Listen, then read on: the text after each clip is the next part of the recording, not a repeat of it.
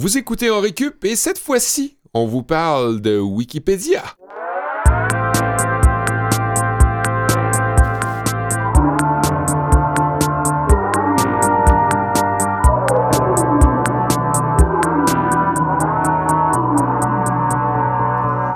L'introduction est un discours préliminaire placé en tête d'un ouvrage. L'introduction diffère de la préface, de l'avant-propos et du préambule en ce qu'elle est susceptible de prendre de grands développements et de renfermer des considérations générales qui concernent le livre ou l'œuvre entier, en éclairant les principes ou en étendant les conclusions. C'est la définition d'introduction telle que tirée sur la page de l'introduction de Wikipédia. Ah, bah ouais. J'ai décidé de faire mon retour à En Récup en grand en étant méta aujourd'hui. Kevin Breton, mesdames et messieurs. Kevin Breton qui fait son grand retour, accompagné de ses deux acolytes, ses deux grands amis. qui- euh, euh, c'est quoi déjà ton nom Euh, François et Sébastien. Euh, salut les gars, comment ça va? Moi, je quitte le projet. Olivier. Kevin est un peu amer en, en début d'émission. Un peu. On t'a même de- pas écœuré dans les deux dernières semaines. Non, non, mais Ouais. vous vous êtes refait mettre à votre place par un auditeur quand même. Puis ça, je Oui, suis content. Monsieur Euh, Salette. Charles Salès, euh, oui. Salès, qui, euh, oui, qu'on salue encore. Merci, Charles. Je te remercie, Charles, d'avoir pris ma défense. Écoute, euh, on se l'est fait ramener par Kevin pas mal, je te dirais. Ouais, ouais, ouais. Voilà, voilà, je suis le cœur et la tête de ce projet. Bon. J'aille bon, ça bon. quand tu fais ça. Ça.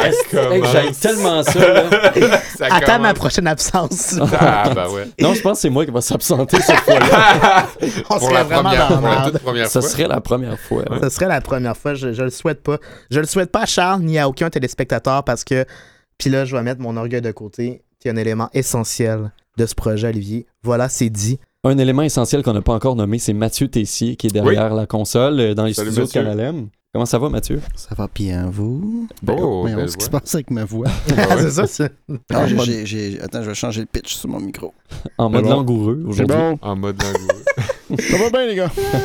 Euh, c'est quand même assez, je trouve, d'adon qu'on parle de Wikipédia, étant donné que, en tout cas en ce qui me concerne, 75% du contenu que je vous livre en récup est tiré presque intégralement de Wikipédia. Ouais. Donc aujourd'hui, on rend à César ce qui appartient à César Ouais. en consacrant l'entièreté de notre émission à cette plateforme à qui je dois aussi un diplôme universitaire, Oh, probablement même mon cégep. Fait que, ouais. et dans tout ça, je sais même pas c'est quoi le nom du fondateur de Wikipédia. Ah, Tu sais, je- Ah, Moi, je, moi, Vous je vous savez? en parle tantôt. Pour vrai? Du fondateur de Je Wikipédia. vais, ouais. je vais les mentionner aussi. Donc, euh, t'écouteras pendant qu'on parle, Kev. pour faire changement. Hey, Aujourd'hui à l'émission, je vais vous proposer de quoi d'un petit peu différent. Vous savez qu'en récup, on s'inspire du modèle de classe habituel, scolaire. Mhm. Mais qu'est-ce qui compose une journée scolaire aussi? C'est pas juste de l'enseignement. Il y a, il y a Ben autre chose non. que ça. Euh, on va à notre casier. Oui. on, On va à la lunch. cafétéria. On Oui. lunch le midi. Ouais. Ça, ça ferait un bon cours, cafétéria, un jour. c'est Ou ce qu'on fait, présenter On ce fait juste On manger. fait juste manger. on emmène notre lunch. Il y a des bruits de, il y a des bruits de vaisselle. Ouais, ça doit être bon, On personne la- parle. Mais il y a aussi la récréation, bien sûr. Ah, ben oui. ben oui. La récréation, est-ce qu'on joue au soccer? On joue Euh, au, ouais, au euh, ballon Ouais. chasseur. Vous Ballon faisiez quoi pendant les récrés, vous autres? Euh, ben, Je veux pas trop m'étendre là-dessus. mais- On jouait au ballon chasseur euh, à Monseigneur Fortier dans, à Saint-Georges-Ouest. Puis c'était Fred Parent qui était le plus euh, fort, le lanceur le plus fort. Et tout le monde en avait peur. Au baseball ou au soccer? Au à ballon chasseur. chasseur. Au ballon chasseur, Ouais, ok, ouais. oui, excuse. Puis euh, ouais, c'est- le souvenir que je garde des, des Des récréations. Sinon que c'est le côté social aussi de la chose. Là. Ouais. dans- en classe, tu parles pas tant que ça. Tandis Ouais. qu'en récréation, tu, tu commences à tisser des liens. J'ai un peu honte, mais moi, c'est comme un peu l'espace à potin, les récrés, là, tu sais, où tu socialisais, mais tu narguais les gens, tu partais des rumeurs. J'étais cette personne-là au primaire, moi. Ah ouais, ça m'étonne même Eh pas. ben. Ouais, mais tu voulais pas jouer au soccer ou au ballon chasseur? Je t'en fauteuil roulant. c'est- Ben, t'aurais pu essayer euh, de, de, de, je sais pas, de... partir de- une ligue adaptée. parti- Exactement. Toi, Ali, tu faisais quoi? T'étais-tu dans Ouais. le... Euh, Je joue au ballon chasseur aussi. Puis au secondaire. Mais euh, c'est les années fastes du ballon chasseur, je pense. c'est fun quand même. Au, ba- ouais, au secondaire, Ah, euh, on discutait entre amis où j'allais faire des, des petites lectures à la bibliothèque, là, des BD ou des romans. Je serais vraiment euh, content qu'on fasse un épisode à un moment donné sur le sport d'école, genre. C'est le ballon chasseur, mais tous les autres sports auxquels on fou, jouait. tout. Hein, ça, La ringuette. Mais là, on parle de Wikipédia Ouais. aujourd'hui. Hey, juste pour conclure, Wikipédia, je vais vous offrir des jeux reliés à Wikipédia. Ah, c'est Ah, ça écrire. que je vous disais ça à l'origine. Ça va être un de mes cours, puis je vais également vous offrir un cours de politique sur ce champ de bataille qui est la page Wikipédia la plus euh, visitée de l'histoire de Wikipédia, Ah, ouais. celle de Donald Trump. Ouais, la Oh, plus Celle de. Ah, ouais. de Donald Trump. C'est curieux. Toi, de ton côté, Bien joué. Sébastien, tu vas nous faire un. Pas un quiz, mais un genre de moment. Ouais, euh, ben dans le cadre d'un cours de culture et société, euh, je vous offre un, un- pas un quiz, tu l'as dit, mais un saviez-vous, un le saviez-vous? Vous êtes familier avec euh, Le format? ouais, puis Wikipédia, c'est un site euh, tout destiné à ça. Mhm. Ils ont même une page destinée à ça. En je savais pas. Et ça, moi non plus, je savais pas, je vais l'avouer avant de faire ma recherche, mais je suis tombé là-dessus, puis j'étais euh, vraiment charmé. euh, Il y a vraiment des belles archives de, de- de nouvelles inusités et de, de faits historiques. euh, donc, euh, ouais, c'est petit, un petit pot pourri de mes Mm. euh, préférences euh, lors de ma recherche. C'est toi, mon pot pourri. Et dans un instant, Olivier, c'est toi qui seras le premier professeur de cette journée de cours. Oui, je vais présenter les encyclopédies en général dans un petit cours d'histoire juste Ah. pour voir euh, qu'est-ce qu'il y a eu avant Wikipédia. Super, ben, ça promet, je pense, pour cette journée de cours-ci. On commence ça tout de suite? Ça faisait longtemps que je m'étais pas adonné à faire un cours plus posé et factuel. Euh, Puis, ben, comme on parle d'encyclopédie, je trouvais que ça s'y prêtait bien. Alors, euh, bienvenue, euh, messieurs, dames, à de l'établissement de l'encyclopédie libre et collaborative comme outil pédagogique universel, le cas de Wikipédia. Beau rappel. Tout ce que je sais, c'est que je ne sais rien. Ah. Ah. Bon, à- On dirait que j'entends des effets sonores à chaque fois. J'a- J'attends que Mathieu cue des trucs, mais non, non, j'ai j'ai rien prévu. Euh, euh, mais euh, vas-y, Mathieu, si tu veux. Euh, Avec ta afin- bouche, tu peux faire des afin- effets. Ah. Ah, ça, c'est le vent qui est probablement dans ma tête.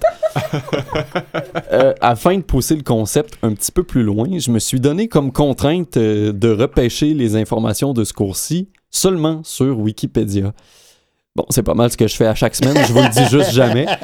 Euh, non, c'est pas vrai. Euh, c'est super important de varier ses sources, mais je pense que plusieurs articles sur Wikipédia sont très solides. Et c'est pas toujours bien vu de citer le site euh, dont on parle aujourd'hui dans ses références de travaux académiques. Non, On se l'est sans doute fait dire à l'université.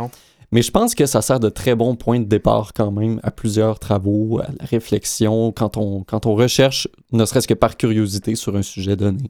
Juste avant d'aller plus loin, définissons d'abord quelques mots, euh, quelques, quelques concepts. Encyclopédie, ça vient du latin encyclopedia, lui-même basé, je sais pas pourquoi je l'ai prononcé quasiment à l'anglais. En anglais, ça vient du latin. Encyclopédia, je, je sais pas comme, j'ai- pas jamais fait de latin. Euh, Encyclopédia qui est lui-même basé sur le grec enkyklios, qui euh, représente, en fait, qui signifie circulaire et qui entoure Oh. d'un cercle entier, et paideia, qui représente l'éducation. C'est donc l'ensemble des connaissances sur un domaine particulier ou au sens large sur la connaissance globale euh, humaine, si on veut. Quand on parle d'encyclopédie comme d'un livre, on peut alors se demander quelle est la différence entre dictionnaire et encyclopédie. Alors pour le savoir, j'ai regardé dans le dictionnaire. Mais pas n'importe lequel. J'ai pris le petit Robert parce que c'est un dictionnaire terminologique et non pas le petit Larousse qui lui est un dictionnaire encyclopédique. Bon. Selon le petit Robert, un dictionnaire est un recueil d'unités signifiantes de la langue, des mots, des termes, des éléments, rangés dans un ordre convenu qui donne des définitions, des informations sur des signes. Là, vous voyez, j'ai pas pris ça de Wikipédia, j'ai pris ça du petit Robert. Oui. Un dictionnaire encyclopédique, si on va un petit peu au milieu du spectre entre dictionnaire et encyclopédie, qui est un peu un hybride. Donc, le dictionnaire encyclopédique contient des renseignements sur les choses, les idées désignées par les mots et traite aussi des noms propres. Donc, un petit peu des deux. Et l'encyclopédie, elle, est un ouvrage où on traite de toutes les connaissances humaines dans un ordre alphabétique ou méthodique. Par extension, on parle aussi d'un ouvrage qui traite de toutes les matières dans une seule science ou un seul art. L'encyclopédie de l'architecture, par exemple. Ouais, ouais. Denis Diderot et Jean Leron d'Alembert, ça vous dit quelque chose, les gars, j'imagine? Ouais. Mhm. Denis Diderot, euh, Ouais, ouais. Ben, c'est eux qui ont publié la fameuse encyclopédie ou dictionnaire raisonné des sciences, des arts et des métiers entre 1751 et 1772. C'est un ouvrage colossal qui a été la première encyclopédie française. L'époque à laquelle euh, elle a été rédigée coïncide avec les Lumières, donc à l'émergence de la science et des connaissances. Au début, le projet, ça je savais pas, le projet devait être seulement une traduction de Cyclopédia, un recueil en deux volumes publié à Londres en 1728 par Ephraim Chambers. Diderot, d'Alembert et d'autres éditeurs avaient été mandatés d'adapter l'ouvrage en français. Ah, Ouais. Sauf qu'en revisitant- en revisant le travail d'Ephraim Chambers, le groupe d'éditeurs s'est aperçu que le travail n'était pas du tout complet et qu'il s'inspirait même en bonne partie d'écrits scientifiques français. Donc, Ah. tant qu'à faire. La décision a été prise par l'auditeur français André Le Breton de publier une encyclopédie complète du savoir de l'époque. Ben oui, comme quoi, t'es peut-être... euh, Ben, mon père s'appelle André. Ah ben, crime. euh, Ton père a fait plus de choses que tu le soupçonnais. C'est pas juste un cabanon dans sa vie, André. Néant, euh, on le salue. cabanon. Et euh. André, ton père, si c'était bien lui, aurait mis Diderot et d'Alembert sur le cas le 16 octobre 1747. Ah ouais. Et Denis Diderot y a travaillé pendant 25 ans de sa vie quand même. C'est 66, mon père. 36, 66. 66 ans? Hey, c'est longtemps sur Non, un non, cabanon. son année- non, non, je veux dire son année de naissance. Ah, Il est jeune? Il est jeune. Ben oui, il est jeune, André. Jeune de cœur. ben, faut savoir que hum, à l'époque, euh, dans les Lumières, c'était pas si simple de publier un tel type d'ouvrage. Même si l'obscurantisme moyenâgeux s'évaporait peu à peu, Diderot et d'Alembert se sont pas retrouvés dans les coups de cœur euh, renombrés de l'Église catholique de l'époque. Mettons. À quelques reprises, l'ouvrage qui paraissait en forme, euh, en tomes successifs au fil des années, il a été interdit à la vente et à la possession. C'était même illégal d'avoir l'encyclopédie à la maison. C'est fou, ça. Donc, euh, c'est ça la petite histoire. Euh, et là, évidemment, c'est connu. Ce qui vient après l'encyclopédie de Diderot et d'Alembert, c'est Encarta. Hmm. Je me permets une petite ellipse là ici de 250 quelques années parce que jusqu'à Encarta et ses équivalents, la plupart des encyclopédies étaient sur papier. Et loin de moi l'intention de dénigrer deux siècles et demi d'encyclopédie, c'est juste que je souhaitais m'ancrer sur les recueils du savoir qui ont été marquants pour leur époque et qui ont changé la façon dont les connaissances étaient partagées et rassemblées. Donc en 1993, Microsoft a lancé Encarta, qui était sur CD, qui a été aussi sur DVD et ensuite sur le web à partir de l'an 2000. La version française de l'encyclopédie numérique comptait environ 40 000 articles en 2009. C'est d'ailleurs cette année-là, il y a tout juste 12 ans, euh, 10 ans, pardon, que Microsoft a fermé Encarta. Moi, je pensais que ça avait disparu bien avant ça, mais c'est resté jusqu'en 2009. Euh, faut savoir que Ils ont été persistants ils ont, ouais, ils sont avant d'aller rejoindre MySpace puis ICQ. Puis euh, MSN Messenger aussi qui est disparu en 2009. Mhm. Tout ça est disparu la Ils ont même année. tous mordu la poussière la même année. Ouais, faut croire que Microsoft euh, a pas réussi à faire perdurer ces produits-là. En janvier 2009, 1,27% des visites d'encyclopédie en ligne étaient sur Encarta par rapport à 97% pour Wikipédia. Euh, faut voir que c'est ça, le- l'encyclopédie d'Encarta avait fait son temps. Encarta est arrivé en ligne un an avant Wikipédia, qui lui a été fondé en 2001 par Jimmy Wales et Larry Sanger. Voilà le nom des deux euh, fondateurs. Et savez-vous qu'est-ce que ça signifie, le nom de Wikipédia? Oui, Oui. Pédia, donc tu nous as déjà, Oui. donné la définition. Ouais. Et Wiki, qui veut dire rapidement. C'est comme une encyclopédie rapide. Ouais. et Wiki viendrait de WikiWiki, qui est de l'hawaïen. Absolument, ben oui. Et dans le film Forgetting Sarah Marshall, Ouais. quand Russell Brand, euh, alias Aldo Snow dans le film, euh, a un accident de snowboard et il saigne abondamment sur la plage, le personnage de Paul Rudd lui dit They're coming wiki wiki. Wow, ok, je savais pas ça. On était informés. Vous auriez dû donner ce cours-là. C'est clairement pas moi qui On a écouté le même film. Kev, il veut tout le temps qu'on écoute ce film-là quand on est chez eux. Excellent film, Forgetting. On voit le pénis de. En tout cas, Ah bon. Bon, bien qu'Encarta ait contenu un nombre assez considérable d'articles, les chiffres pour Wikipédia nous font voir à quel point le web collaboratif est fort. C'est plus de 40 millions d'articles dans 301 langues sur la plateforme du petit globe en forme de, de pièces de puzzle. Et en 2014, le site comptait 18 milliards de pages qui étaient vues par 500 millions de visiteurs à chaque mois sur Internet. C'est franchement impressionnant. ça, c'est comme genre au moins 10% du nombre de pages porno qui existent sur le web. J'ai pas C'est- les stats, mais euh, je suis certain c'est que tu peu pourrais près nous en le- dire plus. C'est à euh, peu près dans ce ratio-là. Bon, prends ça ratio. tes références, Kevin. hein? si, si Kevin le dit. Tirez-en vos conclusions. Oui. Euh, on entend souvent critiquer la fiabilité de Wikipédia. En 2005, euh, ouais, pourquoi, c'est ça? euh, alors qu'on en parlait en ouverture, c'est quand même une bonne source pour des travaux, du moins pour commencer sa réflexion. En 2005, la revue Nature a fait une étude que publiée dans ses pages qui testait cette croyance-là. Il y a 42 articles de science très complexes qui ont été comparés à l'Encyclopédia Britannica, et l'étude a conclu que le niveau de précision de Wikipédia en était assez similaire. Le petit bémol, l'échantillon n'était pas assez euh, ouvert, pas assez large à mon avis. Ça couvrait que des sciences dites pures. Je pense qu'il aurait fallu évaluer plusieurs articles dans plusieurs domaines. Pour... Genre celle de Donald Trump dont je vais vous parler en fin de cours aujourd'hui. Qui aurait. euh, euh, Qui aurait Peut-être que l'article d'Encyclopédia Britannica sur Trump est pas aussi Probablement étoffé. pas assez à jour. c'est ça. Euh, cependant, ben, c'est ça. Je pense que de plus en plus, Wikipédia prend de l'aplomb comme source d'infos. Je sais pas si vous, vous avez déjà édité ou écrit des articles là-dessus. Euh, non, j'ai jamais. J'ai déjà essayé, sauf que ça prend certaines. euh, Oui, il y a certaines restrictions. En fait, pour pouvoir euh, écrire son article, il faut d'abord, bon, créer son compte, mais faire 10 éditions d'articles différents avant d'avoir l'autorisation d'écrire son propre article. Et là, j'étais très déçu cette semaine parce que j'aurais voulu vous faire la surprise de créer une page Wikipédia pour en récup, mais On euh, trop été- peu, trop tard, euh, j'ai j'ai- j'ai créé mon compte. Bien surpris. Mais cette semaine, j'avais pas le temps de faire 10 éditions en plus d'écrire une page. Donc, j'invite les gens qui nous écoutent, si vous éditez des articles, à le créer une faire, page. à créer une page euh, Wikipédia pour un récup, puis à nous l'envoyer. Euh, vous aurez notre éternelle reconnaissance, puis vous ferez partie de l'histoire euh, de l'émission, vous aussi. C'est la récréation, mes amis. Hey, Eh oui. J'avais hâte à réécrire. Déjà la récréation. Après un cours d'histoire, c'est lourd. Ça, ça fait toujours, ça fait toujours du bien, la récréation. Euh, je, vais- je vais impliquer euh, notre ami Mathieu Tessier dans le jeu. Euh, Yes. Mathieu, parce que tu as accès à un ordinateur, je me trompe pas. Tu peux-tu accéder à Wikipédia en ce moment?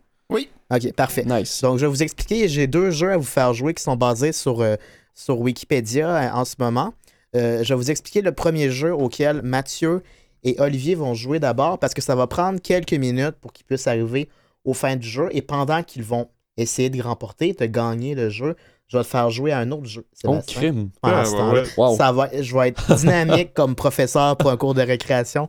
Je vous le promets. Donc, si vous avez déjà visité Wikipédia, vous savez qu'à la gauche, dans le menu, il y a un petit euh, bouton euh, article au hasard, Oui. sur lequel je passe beaucoup de temps Ah euh, ouais, j'aime ça me promener là-dessus. dans ma vie. Fait qu'avec Sébastien, on va jouer à un jeu là-dessus où on va se bâtir un groupe de musique entier constitué de titres qui ne sont seulement tirés que de Wikipédia. Pendant ce temps-là, pendant qu'on va s'amuser, s'amuser, Seb et moi, euh, j'aimerais que vous deux vous partiez à l'aventure. Je vais vous donner un point de départ à Mathieu et un point de départ à Olivier et un point final qui est une autre page Wikipédia. Et vous allez devoir, seulement en cliquant sur un hyperlien jusqu'à l'autre, arriver à ce point final. Donc, vous ne pas, vous pouvez pas faire comme à l'habitude, comme on fait dans Wikipédia, aller dans la boîte de recherche en haut à droite et taper Ouais. l'objet de recherche. Vous allez tellement seulement y, avoir- y aller comme un espèce de fil Ariane inversé pour arriver à vos fins. Donc là, j'ai pris au hasard euh, deux articles euh, que, je vais vous, euh, que je vais vous dédier, n'est-ce pas, à l'un et à l'autre. Dans ton cas, Mathieu, je ne sais pas si tu connais l'auteur britannique de romans policiers à succès, Peter Cheney. Non. Ça te dit pas rien, toi qui es habitué de lire des livres ici euh, chez Vues et Voix. Donc, je t'invite à te rendre sur sa page Wikipédia à l'instant. Je vous invite les gens qui nous écoutent à Canal M et à CISM Eh oui, de, essayez de faire le faire. même. Peter Cheney, C-H-E-Y-N-E-Y. La page en français, s'il vous plaît, parce que j'ai effectué le jeu en français. Et en 6 essais ou moins, donc en 6 clics ou moins, j'aimerais que tu passes de la page de cet auteur britannique à la page Wikipédia dédiée à notre chanteuse culte au Québec, Marjo. Donc, c'est possible de le faire. C'est tellement Il y a une nice. suite logique de clics qui va te permettre de passer en exactement 5 clics de Peter Cheney à Marjo. Est-ce que tu es prêt, euh, Mathieu, à relever le défi pendant ce temps-là? Je vais faire ça pour vous. Olivier, dans ton cas, j'aimerais Hey, que tu partes de la page Wikipédia du tournoi de tennis d'Indianapolis de 2005. Indianapolis? Ouais, tu as juste à, à googler tournoi de tennis d'Indianapolis de 2005. puis Ok, tu je vas- je suis déjà sur Wikipédia. et à grands coups de clic. Et normalement, si tu suis le même trajet que moi, j'ai suivi, en seulement 4 clics, tu vas arriver sur la page de Friedrich, euh, sur la page de Friedrich Nietzsche. Euh, donc, de la page du tournoi de tennis Indianapolis de 2005. OK, tournoi de tennis d'Indianapolis, mais est-ce qu'il faut que ce soit celui de 2005? De 2005, très précisément. Oh, attends un petit peu, là. Check, je te l'envoie euh, tout de suite sur Facebook, comme ça, tu auras juste à, à suivre. Ah. euh. Et pendant ce temps-là, Mathieu pendant que Mathieu et Olivier euh, vont travailler au défi que je viens de leur lancer, Sébastien, je vais te. Est-ce que tu veux que je te passe mon, mon téléphone, ordinateur? mon ordinateur, ou si tu peux accéder à la fonction au hasard, tu peux utiliser mon ordinateur. Donc, en fait, en gros, je vais te demander de cliquer sur article au hasard. Et dans chacun des cas, euh, le premier titre, ça va être le titre de ton, du nom de ton band. Le deuxième, le nom de l'album. Ensuite, les six prochains clics, les noms des chansons. Puis finalement, le nom du label. Puis à la fin, on va s'amuser à trouver euh, quel type de band que ce serait, selon toi, qui est un expert musical. Excuse-moi, Kev. Oui. C'est 4 clics ou moins jusqu'à Frédéric Nietzsche? Oui. OK. Fait que Seb, tu peux y aller. À gauche, tu vois article au hasard. Article au hasard. Et le nom du band de Sébastien, ce sera Quechua, Cachua. qui est un qui est obsali. une Nupazila du Bangladesh dans le district de Cham- Champur. En 1991, on y dénombrait 293 683 habitants. Ça veut dire qu'il n'y a pas eu de, re- de Une recensement. Nupalisa, c'est une subdivision administrative du Bangladesh. J'ai réussi. T'as déjà réussi? J'ai réussi. On va y revenir après. Ça veut dire qu'il n'y a pas eu de recensement depuis 1991. Depuis 91, ouais, non. Ça, c'est le nom de ton band, satisfait? Cachua, ouais. Ouais, c'est cool. Le nom de ton album, maintenant, Sébastien. Faut que je reclique là. Ouais. Liste des communes de l'Aude. Liste des communes de l'Aude. Ah, Ah. c'est On, cute. on voit qu'il y a déjà une espèce de tendance géographique. Ouais, c'est ça. Donc, les six premières chansons de ton album en ordre.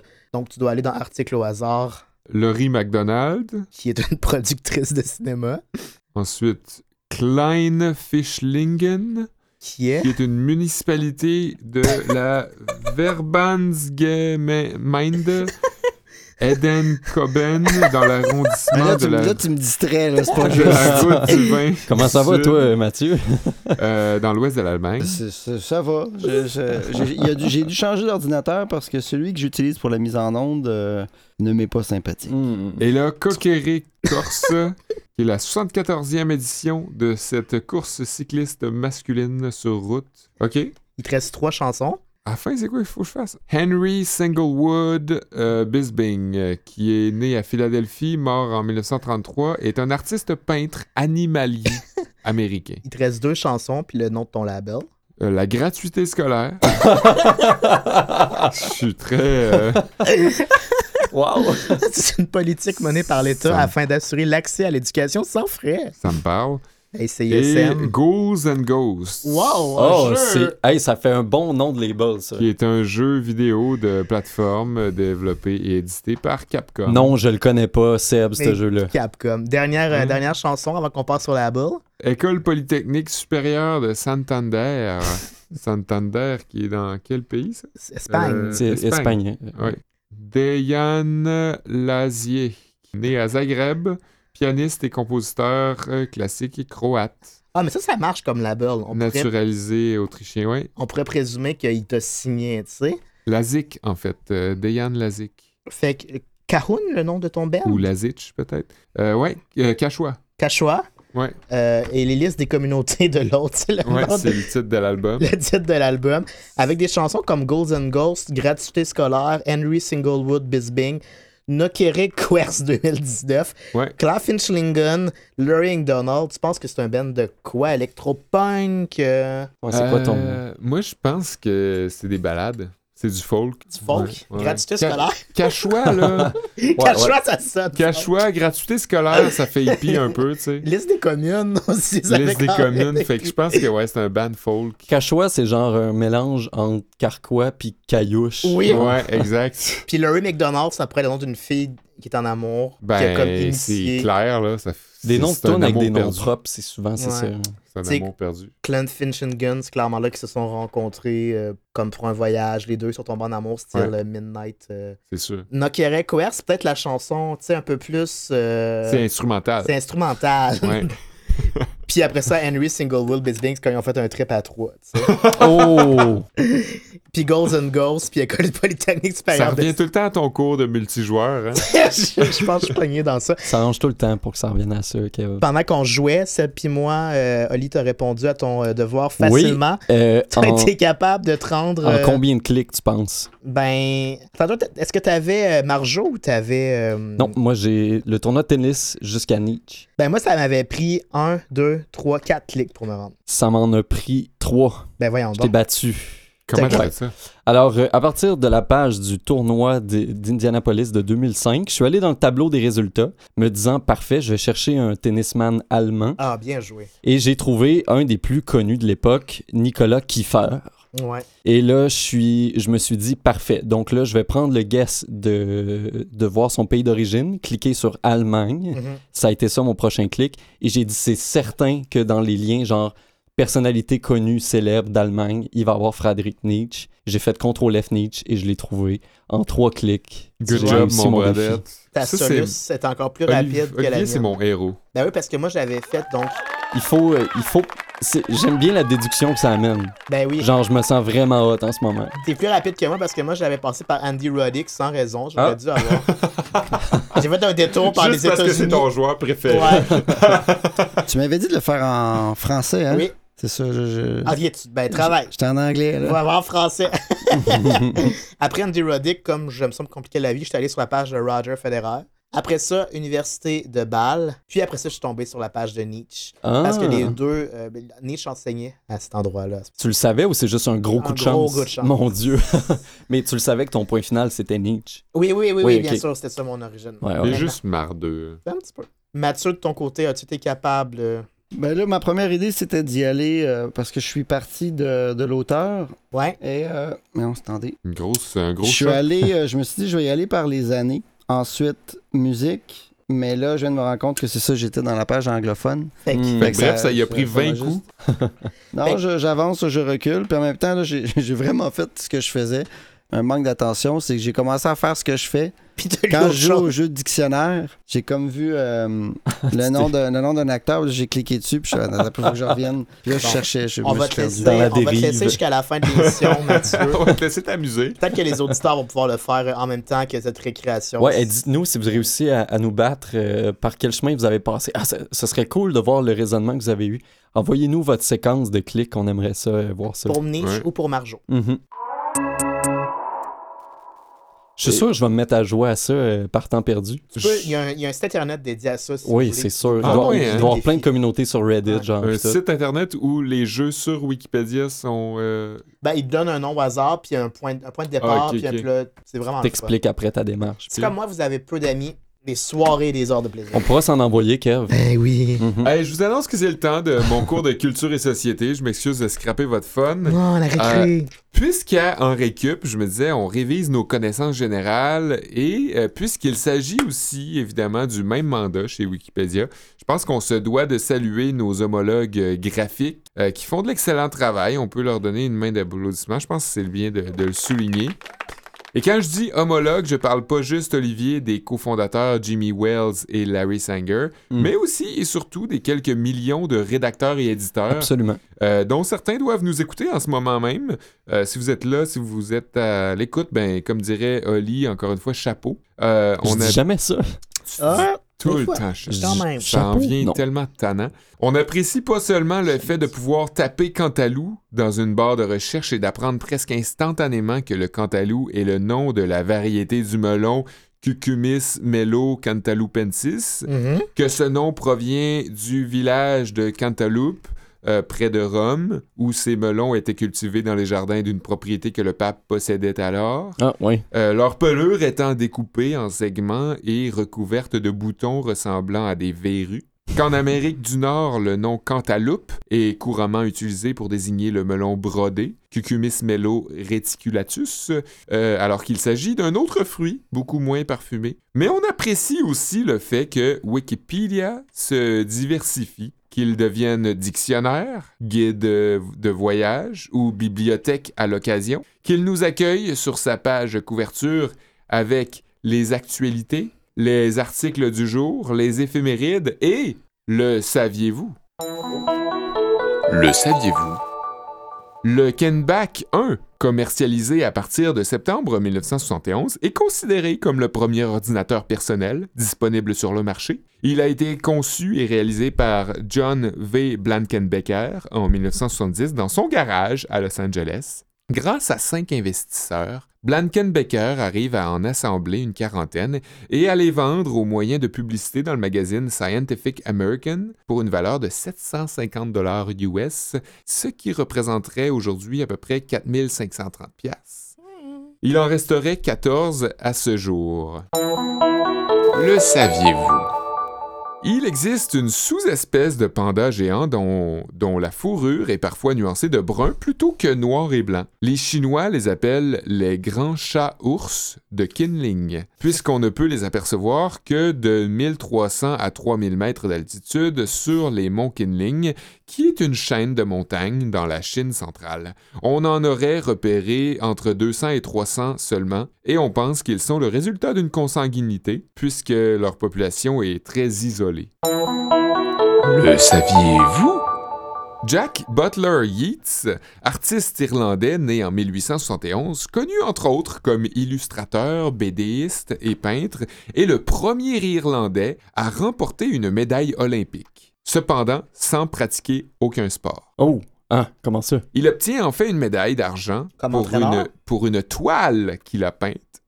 de, de Liffey Swim, car jusqu'en 1948, il est vrai qu'on décernait des prix artistiques lors des Olympiades. Ah ouais. Jack était également le frère cadet du lauréat du prix Nobel de littérature, William Butler Yeats. Ça devait être. Le saviez-vous?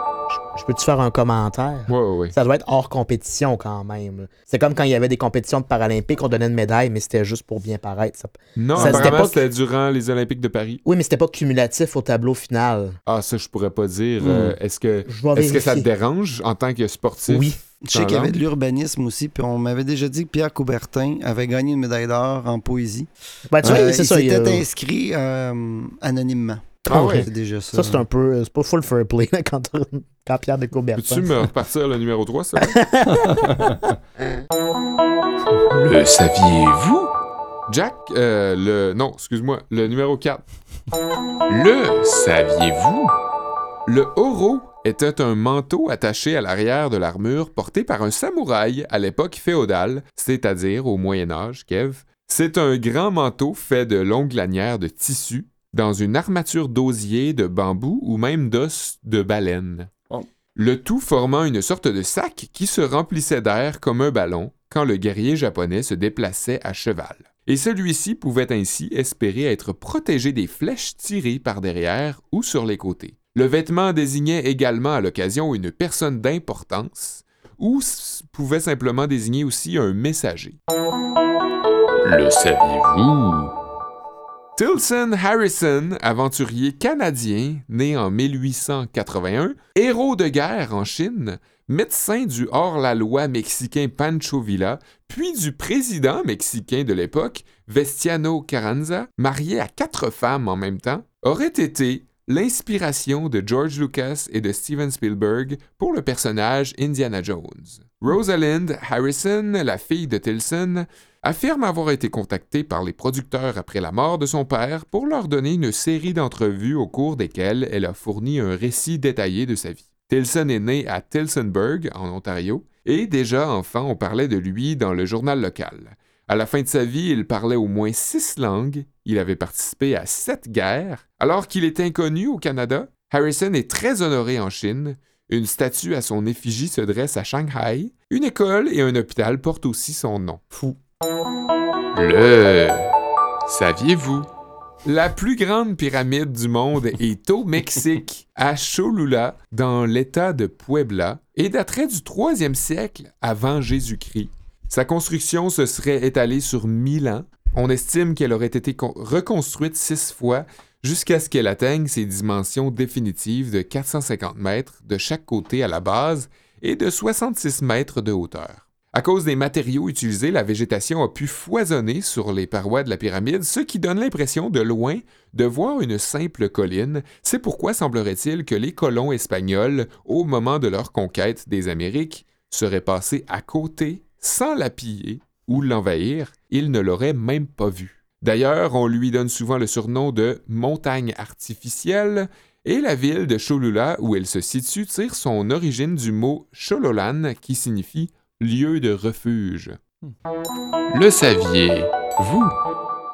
La guerre des chimpanzés de Gombe, Mhm. qui a duré de 1974 à 14 1978, 1978. est un épisode de conflit violent entre deux communautés de chimpanzés dans le parc national de Gombe Stream Épouvant- ouais, je m'en rappelle. En Tanzanie. Il s'agit du tout premier témoignage rapporté par des scientifiques d'une confrontation guerrière au cours de laquelle un groupe de primates non humains en détruit méthodiquement un autre. Il opposait un groupe vivant au nord du parc et un groupe vivant au sud. Le premier acte de violence significatif survient euh, le 7 janvier 1974 quand six mâles adultes du Nord tuent un jeune du Sud qui se nourrissait dans un arbre à proximité de leur territoire. C'était un petit peu le, le Franz Ferdinand de cette guerre-ci. C'était la première observation scientifique de chimpanzés tuant délibérément un congénère aussi. S'en est suivi quatre années de meurtres, de disparitions, de kidnapping et de violences venant des deux côtés jusqu'à ce que le groupe du Sud soit décimé complètement. Ça a été particulièrement difficile pour Jane Goodall. Je ne sais pas si vous vous souvenez de Jane Goodall. C'est Oui. une célèbre scientifique qui a mené la recherche puisqu'elle avait toujours pu considérer les chimpanzés comme des primates gentils au cours de ses études. Elle a eu du mal à se défaire de certaines images afin de poursuivre ses autres travaux de recherche. Plusieurs études publiées en 2014, menées par divers autres scientifiques et de manière moins intrusive cette fois, ont confirmé la potentielle violence guerrière des chimpanzés et des bonobos pour des gains territoriaux, ce qui aurait aidé euh, à l'étude menée par Goodall à être euh, reconnue. Ah oui. Et c'est sur, sur cette note macabre que je termine mon cours de culture et société, dont la matière est certifiée à so- 75% copier-coller de Wikipédia. Euh, oui, Ali, qu'est-ce que tu voulais dire? Non, ben, ben, Jane Goodall, j'avais lu sur elle justement dans une des fois où je me perdais sur Wikipédia. Puis Ouais, dans ses recherches, je pense qu'elle s'assoyait dans la forêt. ouais, Elle restait très, très, très longtemps dans le milieu des chimpanzés jusqu'à ce qu'ils la remarquent plus. Puis que là, ils soient vraiment dans leur comportement naturel. Parce que quand elle s'y rendait, selon ses écrits, elle disait qu'il y avait quand même toujours. Elle sentait qu'ils se comportaient pas comme ils le feraient s'il y avait personne. ouais. Puis après quelques heures, quelques jours, à être assise là. Je pense qu'elle n'était pas tout le temps là parce que Non, si je me mais- fie à, à cette étude-là, euh, elle était dans une cabane. Puis euh, quand il y avait des épisodes de violence, forcément, elle n'était pas présente parce qu'elle aurait été euh, au sein de ces violences-là. Mhm. Mais c'est vrai qu'au sein de d'autres études, on notamment dans le documentaire euh, a, dont elle a été le, le sujet, on la voit, elle, s'assoit par terre Ouais. sur leur territoire et elle attend. Puis finalement, il y a des singes des- avec, laquelle- avec lesquels elle est en contact. Puis c'est vraiment fascinant à voir. Absolument. Touchant. Hum, hum. Ouais. Euh, ben, mes sept découvertes que je viens de faire sont une présentation de la page Wiki Le saviez-vous, suggérant des faits historiques ironiques, cocasses, impressionnants et ou troublants, archivés depuis 2004. Je vous invite à aller y faire un tour si vous avez soif de connaissances inusitées puis un petit peu de temps libre. Ça m'a fait plaisir de vous faire découvrir mes sept découvertes pot pourries de Le saviez-vous? Je vous le disais tantôt au grand étonnement d'Olivier Bradette, dont les yeux ont à peine rétréci depuis. Mais la page Wikipédia de Donald Trump est celle qui est la plus visitée pour un individu. Ben oui. Pour un individu. Là, je parle pas de n'importe quelle page Wikipédia. là. Pour un individu. Hum. Depuis que Wikipédia a commencé à compiler des statistiques du genre en Tout- 2007. Moi, je Toute pense que je toute- pense je pense que Trump a les les espèces de petits oiseaux euh, avec une goutte d'eau qui fait que ça plonge en mouvement perpétuel. Oui. Eh Ben il, il- se met ça, il se met ça puis euh, sur la touche F5 comme ça euh, c'est lui qui est la page la plus visitée. Ben, ça marche parce qu'elle a été visitée 30 millions de fois que son plus proche prédécesseur individu, Barack Obama. Ah ben. Est-ce que tu sais si c'est toutes langues confondues? Ah, bonne question, mais d'après moi, oui. Je pense que si. Je pense que Wikipédia euh, compile les statistiques pour toutes les langues. Euh, Puis il y a beaucoup de gens qui s'y réfèrent en espérant pouvoir y trouver des informations peut-être plus précises ou véridiques que dans les journaux ou dans les médias, par exemple, parce que le caractère encyclopédique dont nous a parlé euh, Olivier tout à l'heure lui, procure quand même une espèce d'aura de, de neutralité. Mhm. On a l'impression que ça vient pas avec le filtre journalistique, que c'est juste avec un certain recul qu'on va obtenir des informations. Sauf que comme tu nous l'as aussi dit, Wikipédia, c'est la combinaison de deux mots qui peuvent un peu paraître paradoxal, c'est-à-dire encyclopédie et euh, wiki qui veut dire Ouais, rapidement. genre, faites vite sur le coin de la table. Exact. Donc là, on peut se demander si le fait de pouvoir rapidement corriger, altérer des faits en permanence, à la mesure que l'actualité avance, ça va vraiment être une bonne chose pour l'intégrité des faits qui vont se retrouver sur une page. Puis en plus, on peut se demander qu'est-ce qui arrive quand il y a une surabondance de faits potentiellement pertinents. Puis souvent, c'est juste l'histoire qui va nous le dire. C'est une des tranches de, la dernière crise, de la dernière euh, colère qu'a piqué Donald Trump sur Twitter.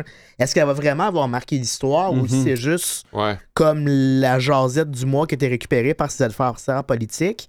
C'est difficile de le statuer et savoir est-ce que c'est pertinent de l'inclure dans sa page euh, Wikipédia. Ah ouais. Il y a un article de Slate qui nous, re- qui nous retrace euh, un événement particulier, celui de Helsinki en 2016. Un événement que tout le monde a oublié, euh, qui faisait partie de la présidentielle de Donald Trump. C'était pendant un grand sommet international. Puis paraît-il que, fidèle à lui-même, il a un petit peu paru nono dans ses commentaires, dans ses échanges avec d'autres grands dirigeants mondiaux. Puis là, ses adversaires politiques puis des membres des médias ont qualifié sa performance de désastreuse, de honteuse. Ils sont vraiment allés à grands coups d'hyperbole. Et là, les gens qui sont en charge de gérer la page Wikipédia de Donald Trump sont demandés ben là, est-ce qu'on doit l'inclure dans sa biographie, cet événement-là? Quelle place on doit lui donner? Est-ce qu'on doit le mettre en introduction dans une page subalterne? Mhm. Mais là, tu dis les gens qui sont en charge. Ça veut dire que dans son équipe de com, il y a des gens. Mais n'importe qui, je veux dire, moi, je pourrais aller marquer dans la page française maudit gros cave, puis ce serait éventuellement corrigé, mais. Non. Non, parce que c'est ce qui est vraiment intéressant, en fait, de la page de Donald Trump. Certaines pages, comme par exemple la sienne, celle du Coran, celle de Turie, qui sont vraiment, qui viennent vraiment toucher les cordes sensibles, sont surprotégées par Wikipédia pour éviter des débordements. je comprends. C'est pas n'importe qui qui peut euh, les éditer. Il y a une espèce de système hiérarchique qui est instauré, puis on peut le comprendre parce que Mhm. C'est quand même pour des travaux scolaires, des écoliers, des universitaires, même des Ça- journalistes. Ce serait invivable puis ingérable. C'est ça. Ce serait une forme d'attaque aussi, de mettre, de diffuser des faussetés sur des gens pour perturber ou. euh, Ça peut servir un élément, un élément politique, un élément Ouais. d'attaque politique, absolument. tu sais. Donc, euh, ça Wiki- prend ça. Wikipédia a réalisé, en fait, euh, ce- ce- ceci a décidé d'ajouter un, un système hiérarchique pour les personnes qui peuvent euh, le gérer. Parce que, bon, c'est pas n'importe qui qui peut l'éditer. euh, n'importe qui peut proposer une modification, mais seulement des contributeurs avec une certaine ancienneté, c'est-à-dire 500 modifications sur leur ceinture, ont le mandat d'approuver les modifications qui sont suggérées sur la page de Donald Trump. Et ça s'arrête pas là. Au-dessus de eux, d'eux, il y a comme un genre deux conseils des sages, des administrateurs et des arbitres avec des rôles très spécifiques, un genre de, comment on appelle ça à l'ONU, un, man- un- un droit de veto, euh, qui peuvent donc annuler ou amender certaines modifications. Et ces gens-là sont votés comme dans une élection. Ah oui. En fait, Wikipédia dispose d'un forum pour chaque page qu'on appelle un talk. Puis c'est là, dans des pages qui sont très à risque de discussion enflammée. Tu sais, il n'y aura pas ça sur genre euh, euh, les pluies torrentielles à Dorval en 1998. Il faut vraiment que ça ait un enjeu politique. Là, Euh, là il y a des élections qui vont permettre d'élire des administrateurs qui, soit dit en passant, n'ont pas d'expertise en politique, en communication ou rien de tout ça. Leur seule qualité, c'est d'avoir fait leurs preuves sur le terrain de Wikipédia. C'est-à-dire, de par le passé, on peut voir leur historique. Ils ont édité beaucoup de pages, leurs D'avoir un modifications. sérieux. un- Ouais. ouais. Une genre de crédibilité sur lequel ils peuvent s'asseoir. Puis bon, Mhm. ça apporte autant des bienfaits que des méfaits parce que, en même temps, je trouve que c'est très cool parce que c'est populaire. Tu sais, ça vient de la population. C'est pas l'élite qui se Ouais. permet de gérer ça. Mais en même temps, il reste que, tu sais, n'importe qui peut gérer la page Wikipédia de l'homme le plus puissant au Ouais, monde. mais en même temps, si tu as une démarche sérieuse, puis tu l'as démontré au fil Ouais. des années, euh, tu as beaucoup à perdre. Absolument. Ouais, vrai. fait que t'as l'impression que c'est en bonne main parce Oui. que la personne ne veut pas perdre la face. Puis- Mais reste qu'on ne connaît pas l'identité des gens qui gèrent cette page-là. Fait que, ça pose quand même certains doutes. Cet anonymat-là procure quand même certaines inquiétudes à savoir cette page-là qui est consultée par tellement d'universitaires, tellement de, re- de- de- de journalistes, de recherchistes. On ne sait pas qui vérifie ces Mhm. informations-là. Mais on sait quand même certaines choses. Par exemple, on sait c'est quoi les autres intérêts connexes sur lesquels ils vont apporter d'autres modifications. Dans le cas de Wikipédia, les administrateurs aiment beaucoup s'intéresser à la page Wikipédia dédiée à la vie marine, à San Diego et à l'architecture. On dirait que j'ai trouvé ça rassurant. Ils s'intéressent à des trucs de même et non pas genre euh, à l'économie. puis, euh, Ouais, ouais. Euh, certains sont basés en Suisse. Aussi, ça m'a rassuré, vu qu'ils sont typiquement Neutre. neutres. D'autres aux États-Unis, comme on peut le deviner. Et on ne connaît pas leur position euh, politique parce qu'ils ne s'affichent pas, mais on peut quand même déterminer qu'il y en a qui sont vraiment en faveur, d'autres en défaveur, quand on lit les discussions euh, et les débats qu'il y a sur ce talk-là, ce forum-ci. Euh, Mais pas, pas dans les articles. hein. Parce Non. que j'ai lu euh, sur la page Wikipédia qui parle de Wikipédia, Ouais, Oui. c'est assez méta, oui. euh, j'ai j'ai appris que la, la première règle, c'était l'objectivité. Ouais. euh, Et en raison de ça, ce qui en découle, c'est effectivement une certaine neutralité de Wikipédia. Puis, bon, je base mes propos aujourd'hui sur un article de Slate, un magazine, qui en conclut là-dessus. C'est malgré le fait qu'il y a des débats très houleux, il y a beaucoup de- Des fois, ça va virer en insultes personnelles sur la page Wiki, sur le, le forum dédié euh, à l'élaboration de la page Wikipédia de Donald Trump. On en arrive quand même toujours à une espèce de consensus à chaque fois. C'est quand même ça qui est merveilleux là, de, ouais. de tous ces débats-là, parfois très agressifs, on arrive quand même à un consensus. Euh, sauf que ce qui rend la, la tâche encore plus difficile dans le cas de Donald Trump par rapport aux autres, c'est que, mettons, comparé à la page du Coran ou les, les euh, par exemple la, la tuerie de Polytechnique ou de Mhm. Virginia ou Columbine, c'est que dans le cas de Donald Trump, ils produisent chaque jour des nouvelles qui doivent Oui. toujours être validées, invalidées sur ces forums-là. Fait que c'est pour ça que c'est aussi sollicité de toutes parts. ouais. Euh, mais je veux quand même terminer avec un cas assez intéressant où, à un certain moment donné, on a, avant que Wikipédia impose ces, ces barrières de sécurité-là et ces garde-fous, quelqu'un avait euh, changé la photo de Donald Trump pour la photo d'un pénis. Et donc, à chaque fois que quelqu'un voulait avoir des informations via Siri sur Donald Trump, en disant OK, Siri, Donald Trump est né en quelle année? La page Wikipédia allait ouvrir avec le pénis à la place de Donald Trump comme photo. Puis je trouvais ça essentiel de conclure cette journée de C'est tout? C'est juste pour ça? Oui, fallait, c'était ma chute. J'ai écrit ça là-dessus pour ça aujourd'hui. Mais c'est resté en ligne combien de temps? Euh, quel... Moi, je garderai la transition de de même. Vous venez de casser l'ordi, là. Ça Euh, tombe bien avec notre prochain sujet. On vous en parle bientôt. Oui, hey, euh, Mais euh, ouais, combien de temps ça, ça peut rester? quelques heures. Quelques heures. Quand même, Et ils n'ont pas, voulu- ils ont pas voulu publiciser la chose parce qu'ils avaient peur d'avoir donné l'idée à d'autres petits malfaiteurs. Si un jour, moi, j'ai une page Wikipédia, ne faites pas ça. Euh, Seb, pour euh, les Olympiques, j'ai vérifié l'information. Ouais. Et dans certains cas, ils donnaient juste une médaille d'argent puis une médaille de bronze. Fait que, tu sais, c'était même pas, tu sais, Ah, comme... ouais. Ouais, c'est un peu... Et le pays qui a obtenu le plus de médailles dans l'histoire des euh, compétitions artistiques, c'est l'Allemagne, suivi de Ah, l'Italie. Ah, c'est cute. Vous l'aurez appris en récup. Hmm. Et c'est la fin de notre émission aujourd'hui. Ça tombe bien parce que j'ai presque plus de batterie sur mon laptop, comme vous l'avez peut-être entendu. Belle émission aujourd'hui. Merci beaucoup, Olivier. Grand plaisir. Je suis très content. Je trouve que ça serait le fun de faire d'autres euh, cours, euh, d'autres journées de cours, d'autres épisodes sur des plateformes web. Tu sais, on a fait Wikipédia, on pourrait faire Facebook, on pourrait faire Reddit, on pourrait faire- Il y a beaucoup de choses à dire sur ces affaires-là. Ouais. Puis euh, je pense qu'on pourrait en Ouais. apprendre encore plus aussi. Bonne idée. Merci beaucoup. Seb, as-tu appris quoi aujourd'hui, toi? Hey, plein d'affaires. euh, puis j'ai surtout appris des choses dans, dans nos, tu sais, dans nos recherches. C'était super. C'est drôle de faire des recherches sur une encyclopédie, puis d'apprendre des trucs Oui. sur une encyclopédie. parce que c'est le but, justement. De... En tout cas, Une émission de savoir, de connaissances générales en récup, ouais, à tellement de niveaux. à tellement de niveaux. Et la question qui brûle toutes nos lèvres, Olivier, euh, pas Olivier, mais Mathieu, as-tu réussi à atteindre Oui! Qu'est-ce qu'il y en a? page. Oui, mais euh, j'ai compté mes clics tantôt. J'ai fait 1986, 1986 en musique, au- ensuite au Québec, Ouais. ensuite Offenbach, ensuite Pierre Harel, Ah. Corbeau, Margeau. Donc, ça t'a pris genre 7 clics? Ça m'a pris 1, 2, 3, 4, 5, 6, 7 clics. Ah, Moi, je l'ai fait en 6 clics. De, donc, on partait d'un auteur britannique. On part de Royaume-Uni ensuite. Tour Martello de Québec. C'était comme Ah ouais. inscrit. Après ça, Québec, J'ai pas vu ça. Montréal, personnalité née en Montréal. Et là, t'es arrivé Ah à ouais, ok. Margeau. Mais bref, hein, tous les chemins mènent à Margeau. Et Autour c'est ce qui on la salue. Merci beaucoup, Mathieu, d'avoir mis en honte cette émission aujourd'hui. Euh, Olivier nous a mis l'eau à la bouche déjà pour notre prochain sujet la semaine prochaine. Mhm. On parle, parce que là, on s'en vient quand même vers la fin de l'année 2019. Hey, Mhm. pouvez-vous croire que ça va faire 20 ans qu'on parlait du bug de l'an 2000? Oh!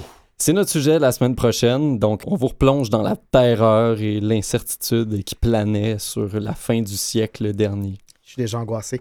Merci beaucoup à CISM et à.